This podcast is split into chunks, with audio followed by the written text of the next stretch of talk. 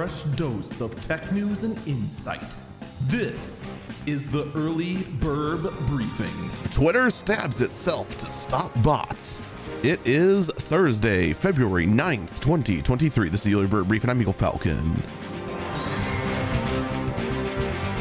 This episode is brought to you by Babbel. You can save 60% off a new subscription and learn a new language to start the new year off by visiting my link in the description below, which is strms.net slash babbel underscore eagle falcon.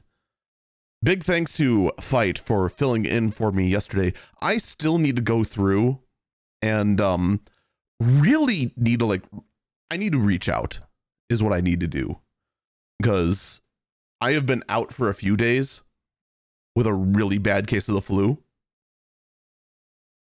Worst part is now someone I've been with that had very similar symptoms to me uh, tested positive for COVID on top of that. So I might have just had some bad tests, or maybe they had a false positive. I don't know. I haven't had much of a fever, and um, I don't know. I hope I'm on the other side of this question mark.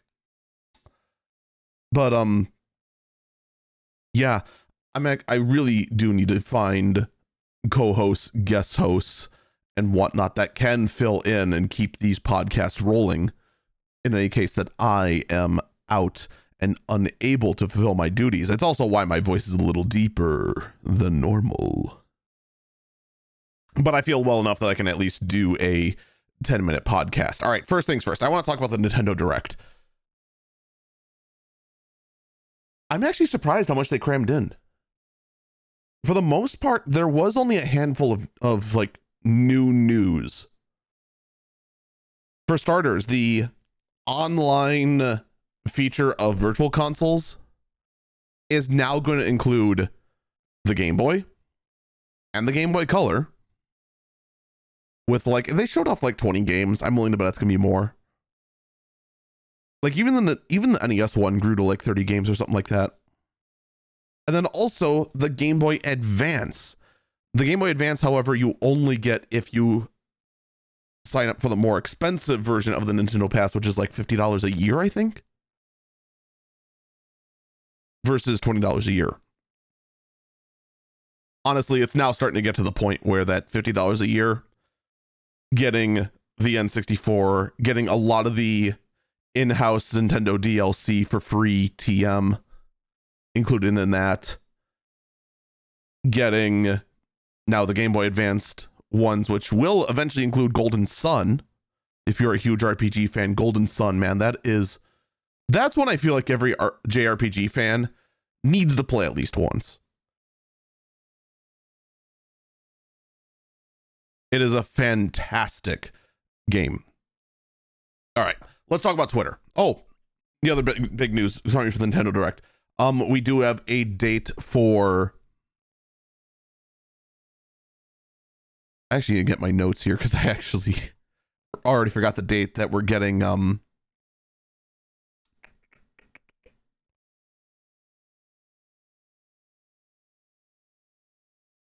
I already forgot the name of the of the Breath of the Wild uh sequel.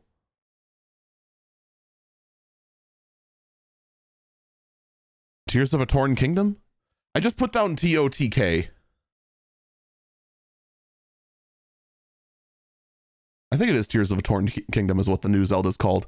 But it's going to be very much like Breath of the Wild, which I am actually all in favor of. Breath of the Wild was actually fantastic once you got past its growing pains. The other thing that was actually big, big, big news.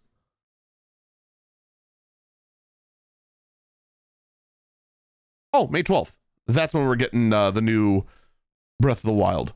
In addition, we are also getting. We actually had news about Advance Wars as well. Advance Wars was supposed to come out last year, but unfortunately, its expected launch date was going to be shortly after Russia invaded your, Ukraine.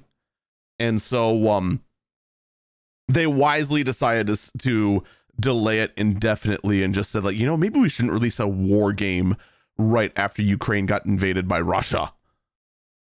So that is concerning to say the least. Um it, it it is now coming back. It is going to be launching April 21st of 2023. which is fantastic. I love Advance Wars. And there's a lot of other like quirky little games. I would actually recommend watching the Nintendo Direct yourself just because there's a lot of other little like there there was like a little JRPG like old school dungeon crawler that a lot of people in like the chat I saw were like poo pooing it, but it's just like, what are you guys talking about? This is like old old school stuff here. Hard dungeons. Actually, go ahead map your stuff stuff out, dude.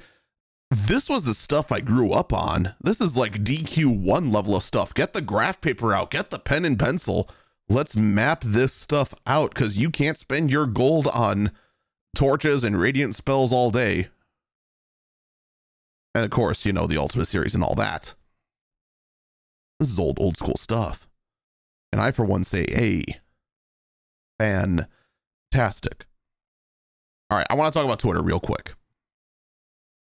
So, Twitter had an outage, and the outage was very bizarre in the fact that all of a sudden out of the blue, people got a message saying they hit their maximum number of messages they could send, which, by the way, never existed. There has never in the history of Twitter been a maximum of messages you could send. Never. So, what happened?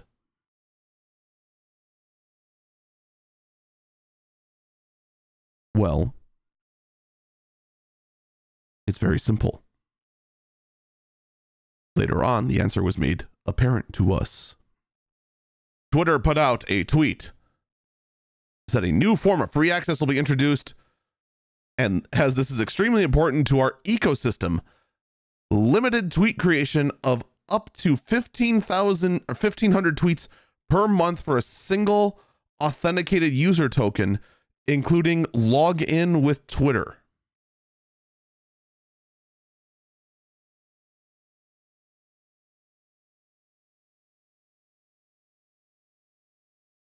Follow up tweet then said Twitter will place limits on tweet frequency for 2,400 tweets per day. Other new limits include 500 direct messages per day and 400 new account follows per day.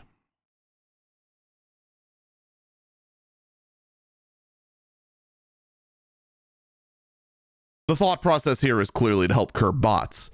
So, guess what this is going to help? Literally no one the actual bots and malicious actors, what, are they going to do? They're just going to make more accounts. This doesn't take a genius to figure out. Oh, you don't understand. We can just, we can go ahead and see that sort of activity. Did you know you can spoof IPs? Did you know you can spoof MAC addresses? You can spoof all of that. It's what a VPN is. All they've done is put in limits that may in fact hurt someone's big chance at explosive growth. Like, what if I was doing something really crazy? Or heck, there's one streamer I know, one of the very, very, very first VTubers out there by the name of Scribble. One day, Twitch took notice of him and the fact that he was using Adobe animation and a whole lot of very jerry rigged stuff to animate his v- his avatar and it was nothing like anyone has seen. I mean, nowadays VTubers are a dime a dozen. Back then, it was just him.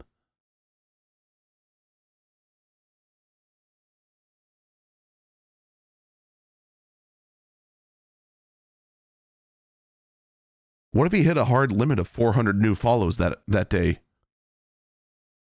When he went from 5,000 follows to 75,000. That would have been a huge, huge opportunity snuffed out because Twitter put this arbitrary limit on it that doesn't curb anything. That's my biggest problem with this. This doesn't restrict anything and gives yet another failure point for an already stressed team to try and manage. That is my biggest problem with all this. What, what are you doing, Twitter? You're basically stabbing yourself in the thigh to go ahead and what, squish a mosquito? And again and again and again, we see these sort of moves that make absolutely no sense, all in the name of bot stomping. Oh, good. Oh, goody. This thing that's not going to stop anything. Oh, but we implemented it to help curb bots. I already tell you how they're going to curb around it. It's very easy. It's not going to stop anything other than make the platform less enjoyable and have give more stuff to fail. Ugh. The only other way this could be worse is if there was a way around these limitations if you subscribed to Twitter Blue. Who wants to bet that's been implemented and no one's talked about it yet?